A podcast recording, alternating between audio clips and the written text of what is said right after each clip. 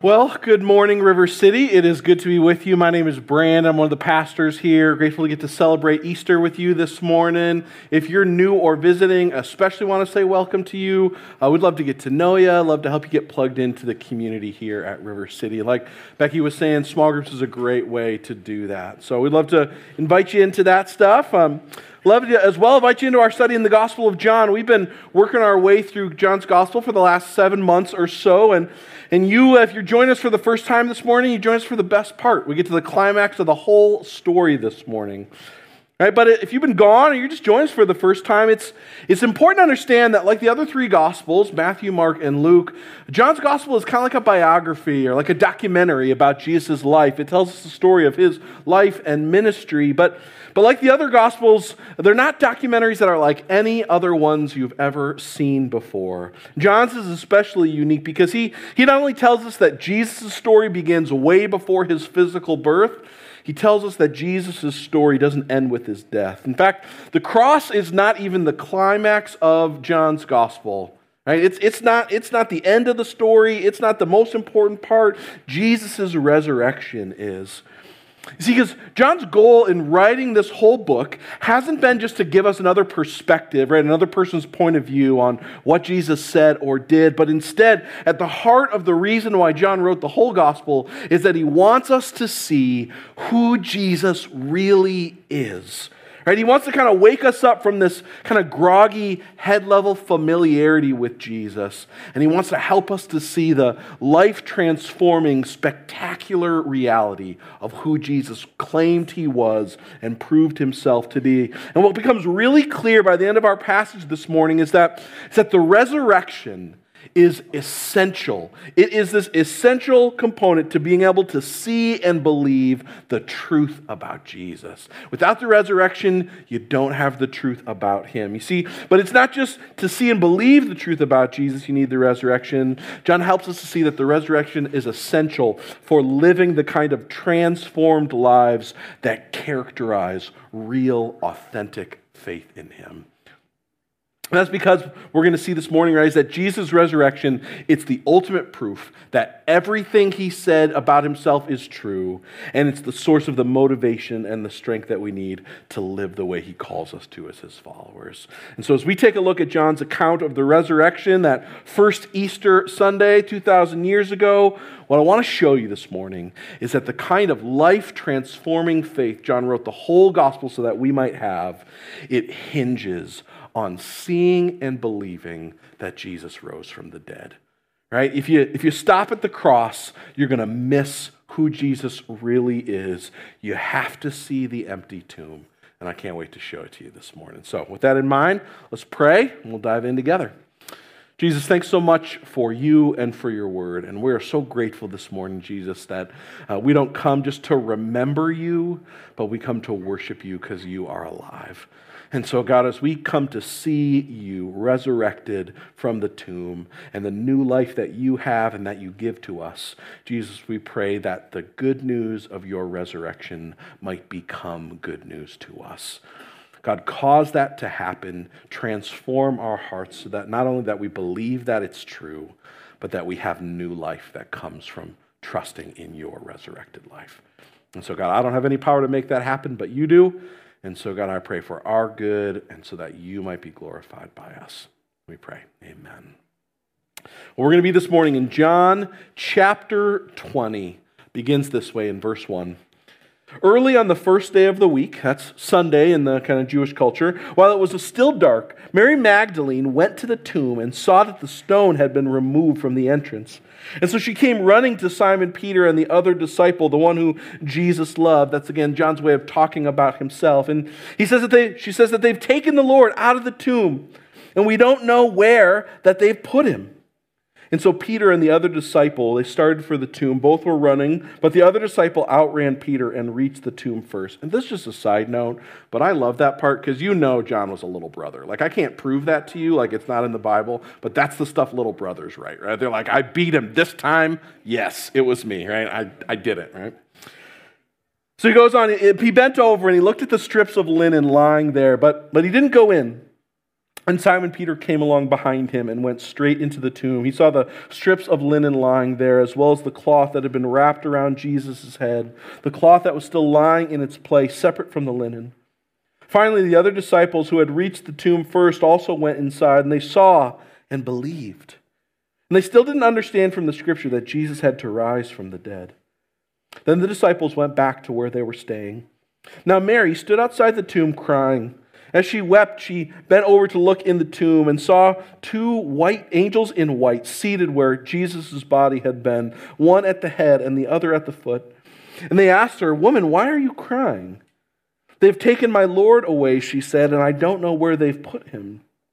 At this, she turned around and saw Jesus standing there, but she didn't realize that it was Jesus.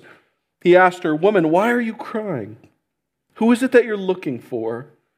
Thinking he was the gardener, she said, Sir, if you have carried him away, tell me where you put him, and I'll get him.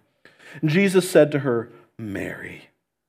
She turned towards him and cried in Aramaic, Rabboni, which means teacher. Jesus said, Don't hold on to me, for I have yet to be ascended to the Father. Go instead to my brothers and tell them, I'm ascending to my Father and your Father, to my God and your God. Mary Magdalene went to the disciples with this news I have seen the Lord, and she told them that he had said these things to her. And on the evening of the first day of the week, when the disciples were together and with the doors locked for fear of the Jewish leaders, Jesus came and he stood among them and he said, Peace be with you. After he had said this, he showed them his hands and his side. The disciples were overjoyed when they saw the Lord. Again, Jesus said, Peace be with you. As the Father has sent me, I am sending you. And with that, he breathed on them, and he said, Receive the Holy Spirit. If you forgive anyone's sins, their sins are forgiven, but if you do not forgive them, they are not forgiven. Now, Thomas, also known as Didymus, one of the twelve, was not with the disciples when Jesus came. And so the other disciples told him, We have seen the Lord. But he said to them, Unless I see the nail marks in his hands, and put my finger where the nails were, and put my hand into his side, I will not believe. A week later, his disciples were in the house again, and Thomas was with them. Though the doors were locked, Jesus came and he stood among them, and he said, Peace be with you. Then he said to Thomas, Put your fingers here, see my hands. Reach out your hands, put into my side. Stop doubting and believe. Thomas said to him, My Lord and my God. And Jesus told him, Because you have seen me, you have believed. But blessed are those who have not seen and yet have believed. Jesus performed many other signs in the presence of his disciples, which are not recorded in this book. But these are written that you may believe that Jesus is the Messiah, the Son of God, and that by believing you may have life in his name. See, those last two verses in the passage this morning, they're the key to understanding the whole chapter and the whole book of John. You see in verse 30, 31, right? He says, Jesus performed many other signs in the presence of his disciples, which are not recorded in this book, but these are written so that you may believe. See, what John's saying is that Jesus, Jesus' resurrection was one of many signs that he performed. Right? And that signs, that word signs is the word John always uses to describe Jesus' miracles. And John uses the word signs because what he wants you to see is that Jesus' miracles were not just displays of power but rather like billboards on the highway. They were meant to be messages that pointed you to something beyond themselves. And if you look back at chapter 2 and the very first sign Jesus performs when he turns water into wine at the wedding in Cana, you see that John tells us that the, the thing all the signs were pointing to, the thing Jesus is using them to accomplish, he says in verse 11, is to reveal his glory. See, in other words, what John wants you to see is that all these miracles that Jesus does, all these signs he performs, he does them so that you might see the magnitude and the significance of who he is, that you might see his glory. See, and what John wants you to see is that Jesus' resurrection is the last sign it's the ultimate sign. It's the greatest revelation of His glory, of who He really is, and therefore it is the climax of the whole story because it's the ultimate proof of everything Jesus said about Himself. See, verse 31 goes on. It says, These things are written so that you might believe that Jesus is the Messiah, the Son of God. See, John's saying that the, he says, I could have written all kinds of stuff. I have endless stories I could tell you. But the reason I recorded all of these is so that you might believe, not just that Jesus has power, but that you might believe that he's the Messiah, the Son of God. And by making the resurrection the climax of the whole story, what John's saying is that in order to believe the truth about who Jesus is, in order to see him rightly, you have to see him risen from the dead. See, without the resurrection, without this last sign, will, we will always have an insufficient, incomplete, inaccurate view of Jesus. See, and that's what all the little vignettes in this whole chapter are meant to show you in some way, shape, or form. Whether it's Peter and John, or Mary, or Thomas, or the disciples, all these little vignettes, they're meant to help you see in some way that without seeing the risen Lord, without faith in his resurrection, you don't see him. You see, most vividly, we see that happening with Thomas in the last section there. See, for whatever reason, Thomas wasn't with, with the disciples when Jesus first revealed himself to them after his resurrection. And in spite of the fact that his 10 closest friends have all told him that they've seen Jesus alive again, and in spite of the fact that that lines up with everything Jesus told them would happen, right? That he would die and that he would rise again, Thomas just cannot believe it. He cannot bring himself to believe that. And I think a big part of that is because Thomas has just felt burned in that situation, right? He had put his hope in the fact that he thought Jesus was the Messiah, but like all the other false messiahs that had come before him, he died. And so in Thomas's mind, there's just no way that Jesus could still, that he could be the Messiah, right? He put his eggs all in the basket with Jesus and just feels like they got crushed. And so he's, he's not willing to just put it back in. See, at the cross, all of Thomas's hopes had been crushed, and so he's stuck in this kind of crippling doubt. He's stuck there until he sees Jesus again. And in an instant, all that doubt that was plaguing him is transformed into the most clear, most accurate, most profound confession of who Jesus is that we get in the whole book of John. A bunch of people throughout John's gospel have said who they think Jesus is, and John saves this one to the last because it's the best one. You see, Thomas responds to Jesus' the risen, resurrected Jesus standing in front of him. He says, My Lord and my God. You see, he finally gets it.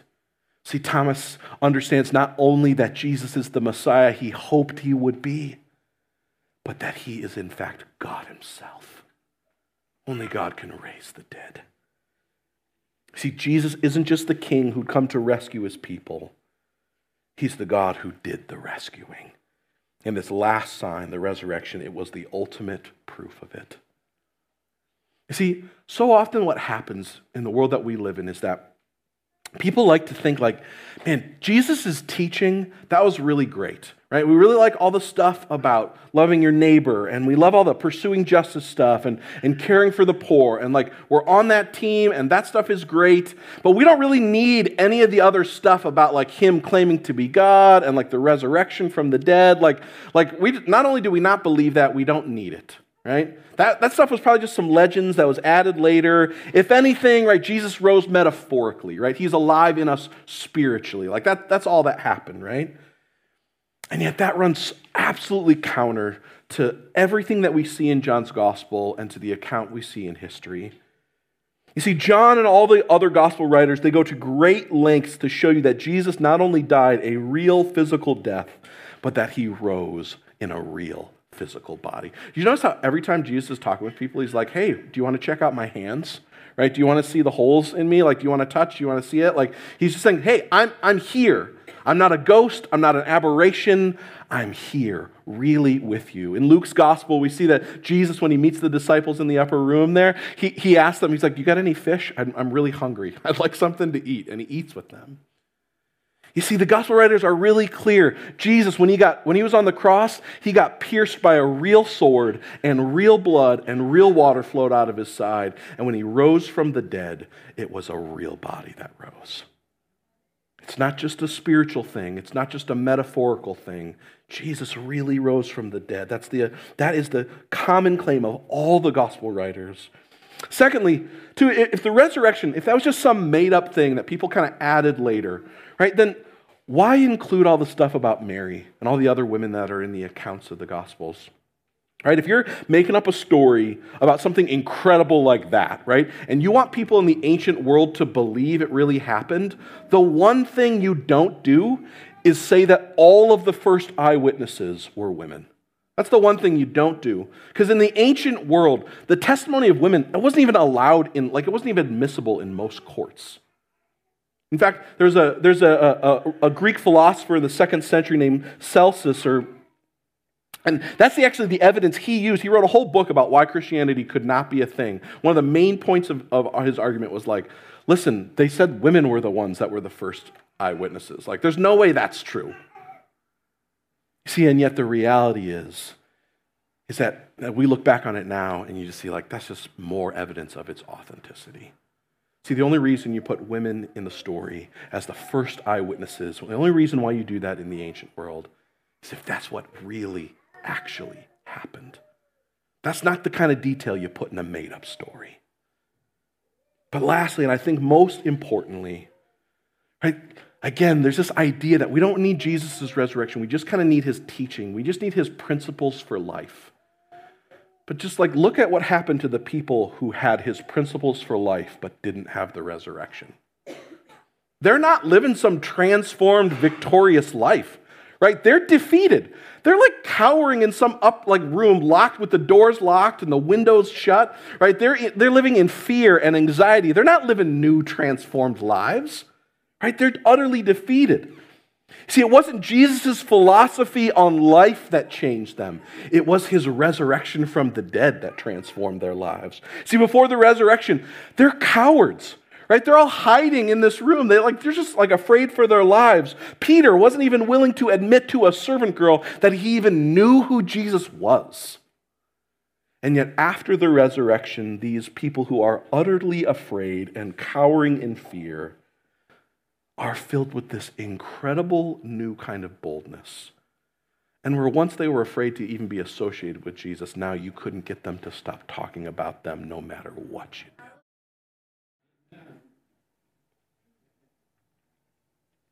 You see, and it, they didn't do that because it was a, some personal benefit to them. Right? Like they didn't get power, they didn't get money, they didn't get prestige, they didn't get authority.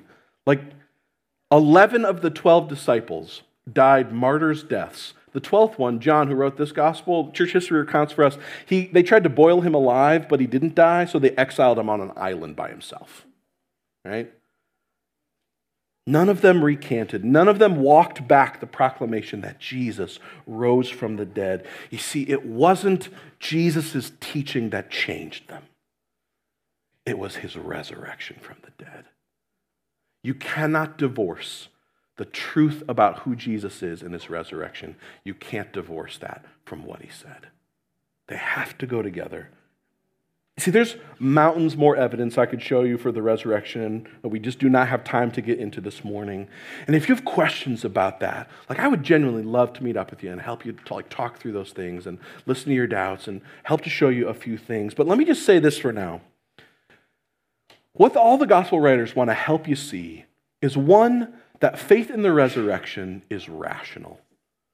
Right? When you look at Peter and John, the, the word that John uses to describe the looking that they do at those linens, it's, the, it's, a, it's a word that means that they examined them. It's not just that they glanced and saw, but it's that they examined the evidence. See, and that's what caused John to believe. See, he didn't just see, he doesn't just look, he examined what was there. You see, faith in the resurrection is rational, but more than that, what John and the rest of the New Testamenters want you to see is that faith in the resurrection is necessary. Saving faith, transforming faith, it is rooted not just in Jesus' life and his death, but in his resurrection from the dead, because that's the thing that proves who he is. See, but the resurrection doesn't just prove that Jesus is the Messiah, the divine Son of God. It proves that his death accomplished the thing he said it did. You see, Jesus told his disciples that he was about to drink the cup of God's wrath for their sin, that he was going to pay the penalty their mutinous rebellion against God deserved, and so that instead of living as God's enemies, they might live as his friends who are at peace with him. Did you notice how three times in the passage, whenever Jesus greets the disciples, he greets them with the word peace? If you've been around River City long enough, you know that I don't regularly talk about the original languages because your translations are really good and you just don't need them most of the time. But I think it's really helpful here because that word peace, it means something different in the original languages than it does to us. Like we tend to look at that word peace and we think like peace just means kind of like harmony, right? It just means kind of just like everything's good, like hakuna matata, like everything's fine, right? We don't have any worries. Things are at peace. You know, the, the word that the, that's in the Greek there and the word that's translated from Hebrew, they're, they're the kind, it's the word shalom in Hebrew. It's a kind of peace that, that refers not just to peace in situations, but it's this internal and external peace. It's personal and relational, it's physical, it's spiritual, it's this all encompassing kind of peace. More so, it's not just an absence of conflict or turmoil. It's not just a release from fear or anxiety.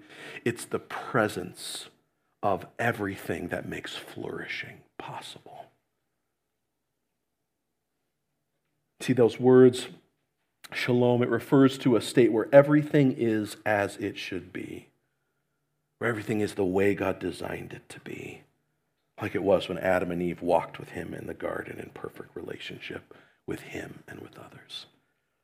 See, what John wants you to see is that this reconciling, restoring, all consuming peace. The kind of peace Jesus offers his, to his disciples, it's the kind of peace that got accomplished with his death. See, that's why he tells them in verse 20, right after he says, Peace be with you, right? He says, when he had said this, he showed them his hands and his side. He's telling them, guys, listen, I'm the one who died for you. I'm the one who was pierced for your transgressions. And the reason I can come offering you this kind of shalom, this kind of peace, is because my blood paid for it all. And the fact that I'm standing here in front of you is the proof that it really. Warren Wiersbe, he puts it this way he says, The empty tomb is God's receipt. It tells us that the debt has been paid in full. See, the peace the resurrected Jesus comes proclaiming to them, it's the antidote to all their fear. It's the cure for their anxiety. It's the thing that overcomes all their shame. It's the proclamation that their debt has been paid, that there's no longer anything to fear in death, that Satan and sin don't have any power anymore, that they're free from guilt and shame, and they're invited back into a restored relationship with the King. See, the resurrection is the proof of who Jesus is, and it's the proof of what his death accomplished. And when you see and believe that the resurrection shows us that Jesus is the Messiah, the divine second person of the Trinity, God Himself, who's come to make peace between you and between God, what happens is you get a new, transformed kind of life. See, verse 31 John tells us that he's written all these things not just so that we'd believe some facts, but he goes on at the end, so that by believing you may have life in his name. See, Ken Burns, the famous documentary filmmaker, he once said, My job as a documentarian is to bring the dead back to life. And he was talking about uh, bringing historical figures kind of back to life by telling their stories, right? Bringing them in the minds of people. And I think John would, John would agree a lot with that role, right? That the do- role of a documentary is to wake the dead. But I think John would have one big caveat. See, because John wasn't telling Jesus' story in order to bring Jesus back to life, he'd already done that himself. See, John was telling his story so that you and I might come alive finally. You see, throughout the passage, we see the kind of example of what that new, transformed life looks like. And I think first thing is that it's characterized by a personal relationship with the living God. My favorite part in this whole chapter is when Mary, she, she's come back to the tomb and she's still devastated because not only does she think Jesus is dead, she thinks that grave robbers have come and stolen the body. And so not only is her Savior dead, but not, now she, she can't even mourn properly. And then there's this voice that comes from behind her and she asks why she's crying and she thinks it's the gardener. Maybe he's taken the body. Until the voice calls her by name.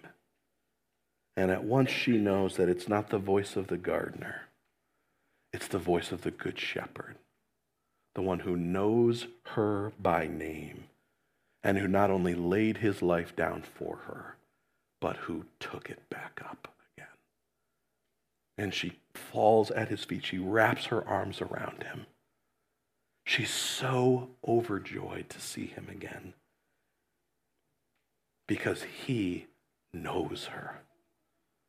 You see, so often we are tempted to relate to God like he's an employer, like he's a boss, right? And that the kind of relationship he wants with us is a business one, and that it's always based on kind of our, kind of like our performance, our return on investment.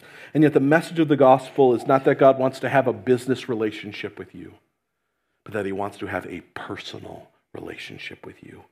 See, the king doesn't know you by your tax ID number right? There's not an employee badge you have to swipe to get in with him. He knows you by name. And he calls you into a personal relationship with him as the good shepherd who loves you and died for you, who has risen so that you might not just know about him, but that you might know him personally. See, religion offers you a God that is far off and distant, and yet the gospel proclaims a God who is near one who knows you, and one who invites you to live in a relationship with him. That's new life and that kind of new life, it produces joy in you, the kind of joy that can't be taken. Mary responds to Jesus' revelation that he's alive again. She's overjoyed to see him. The same thing is true of the disciples, right? When Jesus appears to them in the locked room, it says that they were, verse 20, they were disciples were overjoyed when they saw the Lord. That kind of joy that they have, we read in the New Testament, it was a joy that didn't just fade in a moment, it was a joy that lasted. It was one that was deep and durable, one that could overcome all kinds of situations because it wasn't based on subjective circumstances. It was based on this objective, eternal reality that Jesus overcame death, and so he can overcome anything. So they have the kind of joy that can't get taken when they lost a job. They can have the kind of joy that can't get swept away when there's pain and difficulty and sickness. They have the kind of joy that can't get swept away when loved ones are lost. They have the kind of joy that can't get removed when oppression and opposition comes their way. It's not based on any of those things. It's based on something that's finished, done, accomplished, something that cannot be undone. See, they have a kind of joy that can't be taken because their faith is not just rooted in Jesus' death, it's rooted in his victory over death. And if he can beat death, there is nothing he cannot overcome. See, but more than just a joy that can't be taken, we see that the disciples have, uh, they have the kind of purpose that fuels all of life. All of us, we are desperately hungry for purpose. We are all looking for meaning and significance, and we look for it in our careers and we look for it in our spouses and we look for it in our kids and our hobbies and our interests and we look for it in the causes we participate in and the people that we help. And yet, all of those things, they never actually fulfill. They might work for a little while, but the best spouses die and the greatest jobs you can get fired from. And the kids that you love so dearly might not turn out the way that you want them. And all of that stuff is meaning and purpose that can get taken in an instant. And yet, Jesus calls these disciples, He gives them not just new life, but new purpose that fuels all of their lives. In verse 21, He says it this way Peace be with you. As the Father has sent me, so I am sending you. See, what happens is we try to look for meaning and purpose in all that stuff. And what the gospel says is that you have meaning and purpose, you bring it into those things. And when you see that your identity and your purpose isn't found in what you do, but it's found in who God has made you to be and sent you to be as his ambassadors, as his kingdom peace bearing emissaries, then it fuels even the worst jobs with meaning and purpose. And it gives significance to pain and suffering. And it causes even the most boring and insignificant parts of your life to be filled with eternal significance.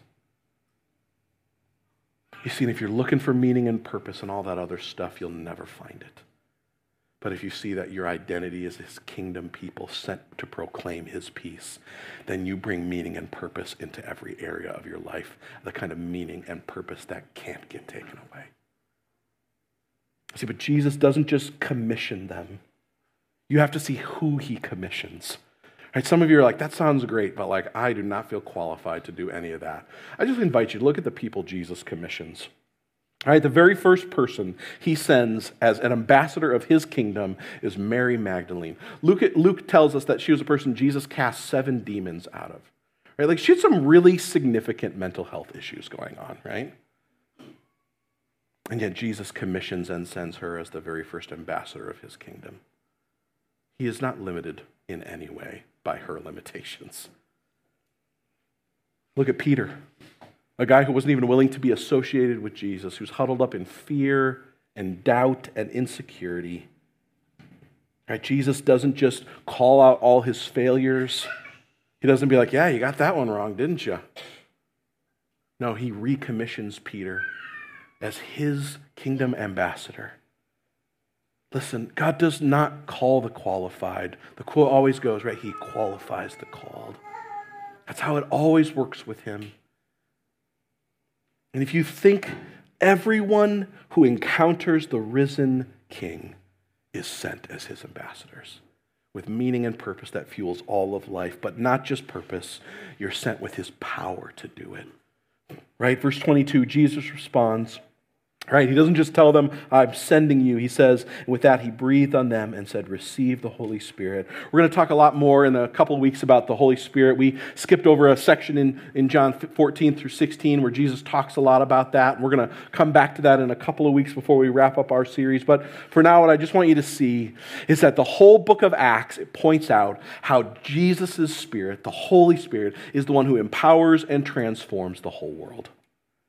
He's the one who empowers his people to live out the mission and to be the people he, they could never be without him and to do the things they could never do on their own power. And Jesus says, I'm not just sending you as my ambassadors, I'm giving you everything you need to do what I've called you to.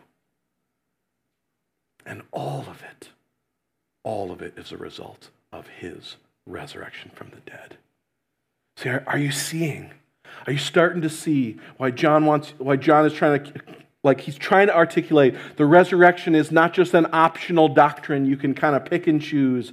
It is essential. It's essential to seeing the truth and believing the truth about who Jesus really is. And it is essential to living the kind of transformed lives that he calls us to as his people. The resurrection, it's the proof and it's the power that you need. See, what we're remembering and celebrating every week when we take communion together is the very thing that resurrection proves. It proves what Jesus accomplished for us on the cross. It proves that his body and his blood that was broken and shed, it finished the work, that it made peace between us and God. And so if you put your faith in Jesus, to be your Lord and your God, like Thomas does, or you do for the first time this morning, then I want to encourage you go back and take communion during our time of worship. Let it be for you this joyful reminder of all that Jesus' resurrection proves he accomplished for you. But for those of you who are here this morning, you're still figuring out who Jesus is, and this whole idea about the resurrection, you're like, listen, that sounds good, but I still got some doubts. I just want you to know, like, you are absolutely welcome here and your questions are welcome, and your doubts are welcome. And we would love to help you explore more who Jesus is and what it means to trust and follow him. But I'd encourage you, hold off on taking communion. God's not after like religious rituals and going through the motions. He's after a heart that, like Thomas does, sees him risen ruling, reigning, and proclaims that he is both your Lord. And so communion might not be right for you this morning, but Jesus is, and River City is, and faith in him is the thing you're after. And we'd love to help you find that. But as we celebrate communion together, as we remember the gospel together in song, I want to encourage you talk with God. At the very heart of John's gospel is not just that we would have an informational knowledge about Jesus, but that he invites us in all the stories to ask Do you know about him or do you believe in him? See, in Jesus' words to Thomas at the end of verse 27, they're words he speaks to all of us. Stop doubting and believe. Some of you are here this morning and you have never believed in Jesus. Maybe you've tried to follow his teaching, but you have never been transformed by the resurrection. And I think a lot of the time the reason for that is like Thomas, we come to God with all these if statements. We come to Him with all these conditions, right? We say, God, I'll believe in you if you do this for me. I'll obey if you show me that this is true. I'll, I'll, I'll do what you want. I'll believe if you answer this prayer, if you show yourself to me in this way, if you fit yourself into my box. But did you notice how, how Thomas doesn't do that? See, he actually lays down all his conditions, right? Where once he said he wouldn't believe unless he touched Jesus' wounds. Jesus shows up, he invites him to do just that, and Thomas doesn't. He doesn't. He drops all of his conditions because he sees that the sovereign, omniscient, ruling, reigning king is standing before. You see, so often what happens with our ifs and our conditions with God is that what you're really doing is you're saying, God, I'll be the one who determines if what you have to say is true. I'll be the one who decides if what you've revealed is enough. And yet, that's not how it works. See, if that's the way it worked, then you would be God. See, but God's the one who you fit into. He doesn't fit into your boxes. See, and some of you are here this morning, and I need you to hear this. It is not wrong or bad to want to examine the evidence. That is not a problem. Jesus encourages that, right? In fact, it would be foolish to not. But some of you are here and you have all these conditions, and you need, like Thomas, to lay them down. You see, God's will either, He will either be God or you will be.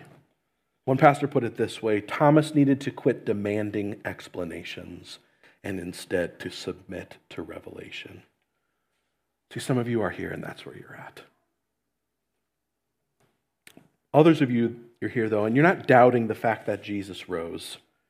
But maybe the thing that you're doubting is the power and the implications of his resurrection. And that's evidenced by the fact that you are, your life isn't characterized by experiencing a close relationship with Him. You're not characterized by a deep and durable joy. You just have passing happiness. And you're not living as His Spirit empowered missionary in the world. Instead, you're just kind of cynical about everything. And you feel hopeless about change in you or change in the world. And I just want to encourage you this morning the good news of the resurrection that's the antidote to cynicism.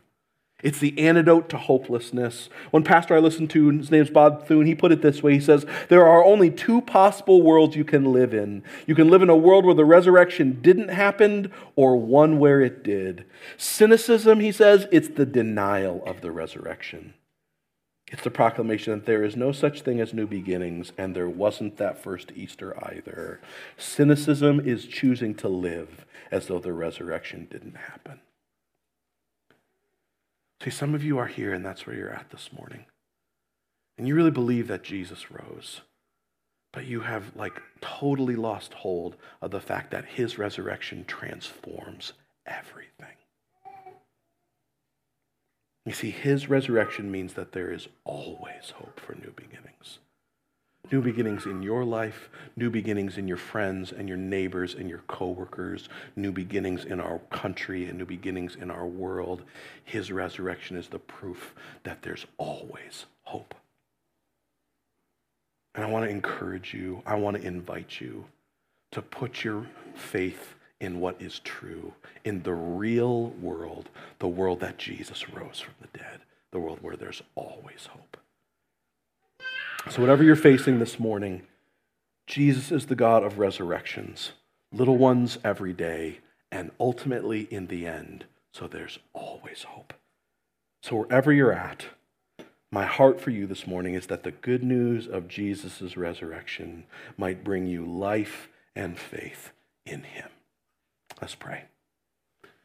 King Jesus, we are so grateful to get to come before you this morning, not to remember a legacy, but to worship the risen, reigning, living Savior. And so, God, we come with hearts that are full of gladness because you give us joy that can't be taken. And we come with meaning and purpose that you give us, not looking for some to manufacture ourselves, but bringing it into every area of life and we come knowing that your resurrection is the proof that you're God and that you, you make peace with us. And we are so grateful this morning for those realities. Might you cause the good news of the resurrection to sink deeply into our hearts so that we might believe you are God and have new life that comes in your name. Amen.